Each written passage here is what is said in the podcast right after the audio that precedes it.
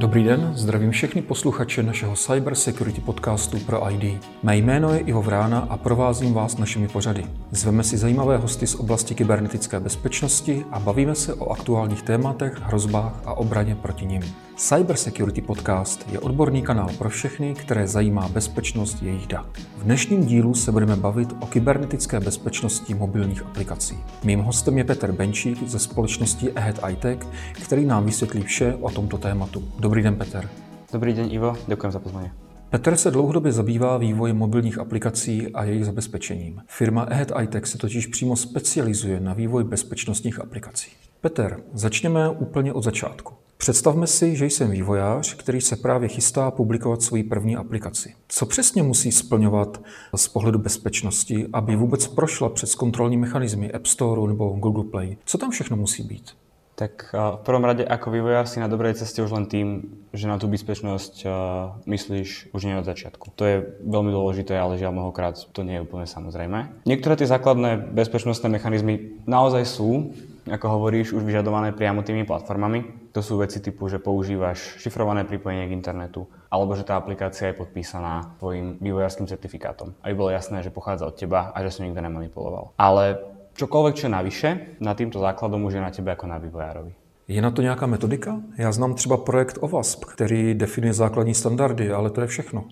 Metodiky a e, zoznamy od OWASPu sú veľmi solidný základ. Keď sa bavíme trebárs o mobilných aplikáciách, tak e, existuje od OWASP e, taký Mobile Security Project, ktorý je vlastne takým hubom, ktorý zhromažďuje rôzne odporúčania práve pre bezpečný vývoj mobilných aplikácií. Ale teda osobne by som sa úplne neobmedzoval iba čisto na ten mobile časť, pretože predsa len mobilné aplikácie sú stále len software, takže akákoľvek metodika určená na vývoj bezpečnostného softwaru je, je aplikovateľná. Za zmienku stojí treba asi Common Criteria z pohľadu nejakej metodiky vývoja, alebo treba aj štandardy od americkej spoločnosti NIST, v prípade, že sme chceli implementovať napríklad nejakú kryptografiu. Potom samostatnou kategóriou sú ešte zákonné normy, ktoré vyžadujú isté bezpečnostné mechanizmy v rôznych obchodných sférach. Príkladom môže byť treba norma PSD2, ktorá je pre mobilné bankovníctvo, alebo napríklad norma EIDAS, ktorá sa využíva v oblasti elektronických podpisov a tvorby dôvery.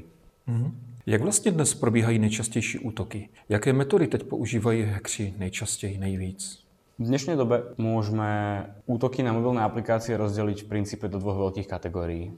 Technické a sociálne. Keď necháme tie sociálne chvíľku bokom, tak eh, čo sa týka tých technických, tak už spomínaný OWASP dáva dohromady taký zoznam, volá sa to, že OWASP Mobile Top 10 a je to zoznam najvýraznejších rizik pre mobilné aplikácie. Keď sa na ten zoznam pozrieme, tak čo je zaujímavé, čo tam môžeme vidieť, je, že veľkú časť tých rizik tvoria chyby, ktoré sú spáchané vývojármi už v podstate pri návrhu alebo vývoji tej aplikácie. Ako je treba nedostatočné zabezpečenie komunikácie, nesprávna autentizácia či nedostatočná kryptografia. A až tesne za nimi sa radia aktívne útoky na aplikáciu, ako je reverzné inžinierstvo alebo code tampering. Dobře.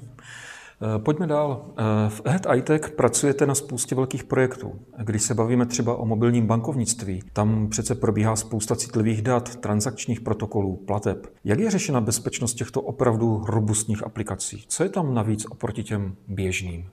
Pri všetkých scenároch kde uvažujeme o bezpečnosti, tak sa vždy musíme baviť v kontexte tých dát, ktoré, ktoré chránime. A to samozrejme platí aj v prípade mobilného bankovníctva. A keďže finančné informácie, podobne ako treba z informácie o zdraví, patria medzi najcitlivejšie formy dát, tak ten dôraz na bezpečnosť je tam samozrejme úplne iný ako pri bežných aplikáciách. Jednou podstatnou úrovňou zabezpečenia, ktorá vlastne teda je daná aj zákonom, už spomínanou eh, normou PSD 2, je tzv. RASP, čo znamená uh, Runtime Application Self-Protection, alebo niekedy sa tomu hovorí upshielding.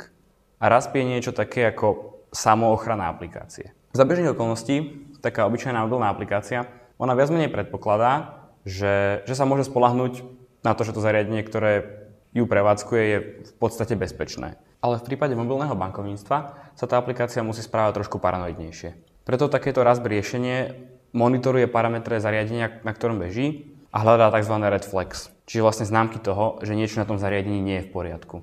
Já vím, že podobný nástroj jako RASP vyvíjíte i vy v EHEDu. Můžeš nám ho trochu popsat? Jak přesně funguje? Ano, Ivo, máš pravdu. Nástroj na RASP eh, pod názvom Talsec eh, vyvíjame aj my.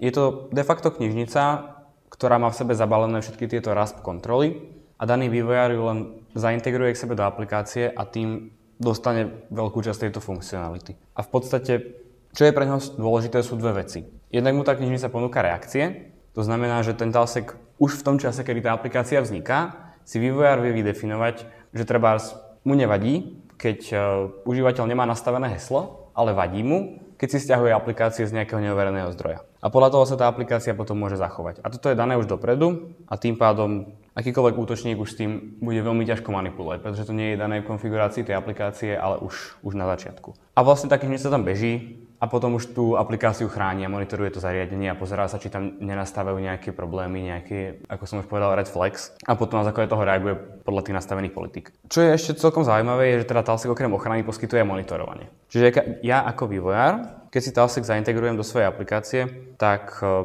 dostane možnosť sa prihlásiť na webový portál, kde uvidím status v podstate všetkých zariadení, ktoré majú moju aplikáciu. Čiže sa viem pozrieť, akým najväčším bezpečnostným hrozbám čelím, akú úroveň zabezpečenia majú moji užívateľia, či používajú heslo, či používajú biometriky, či majú rútnuté zariadenia a tak podobne. A to mi potom umožňuje zase robiť nejaké rozhodnutia o tej bezpečnosti do budúcnosti.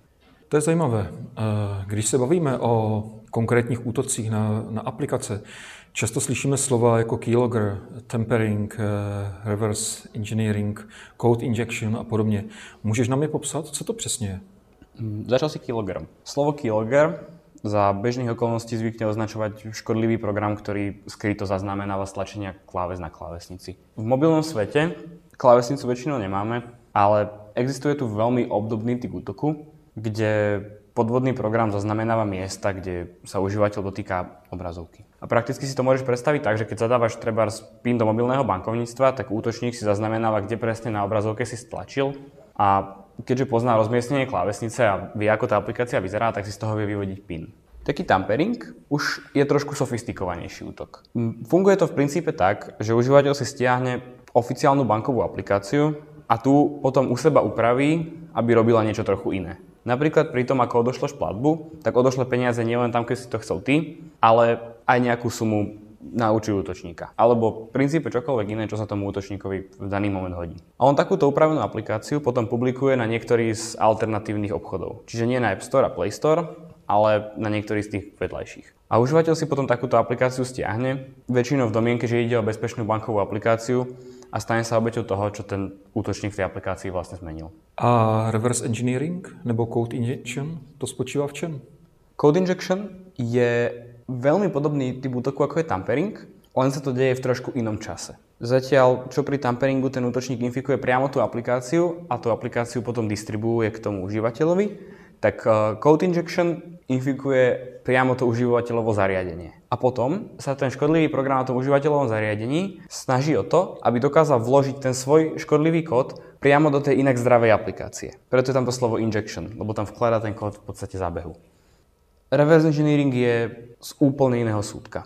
To je útok, ktorý je v princípe zameraný priamo na tú banku a nie na konkrétneho užívateľa. Spočíva to v podstate v tom, že užívateľ získa tú aplikáciu banky a snaží sa ju u seba rozobrať na kúsky a zistiť, ako mu to vo vnútri funguje.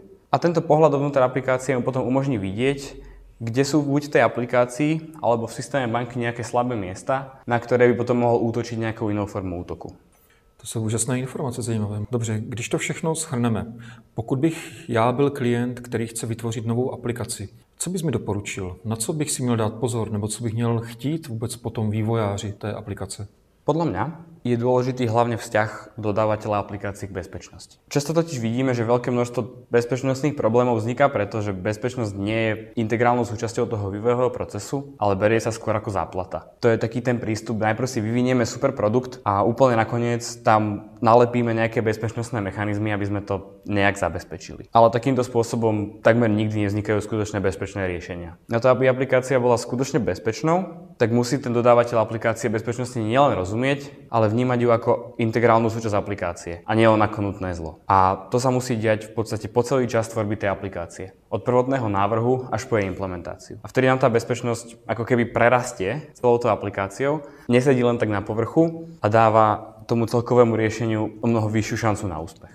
Super. Peter, já ti moc děkuji za tvoji návštěvu a doufám, že se brzy zase uvidíme. Ivo, ešte raz ďakujem za pozvanie. Naschledanou.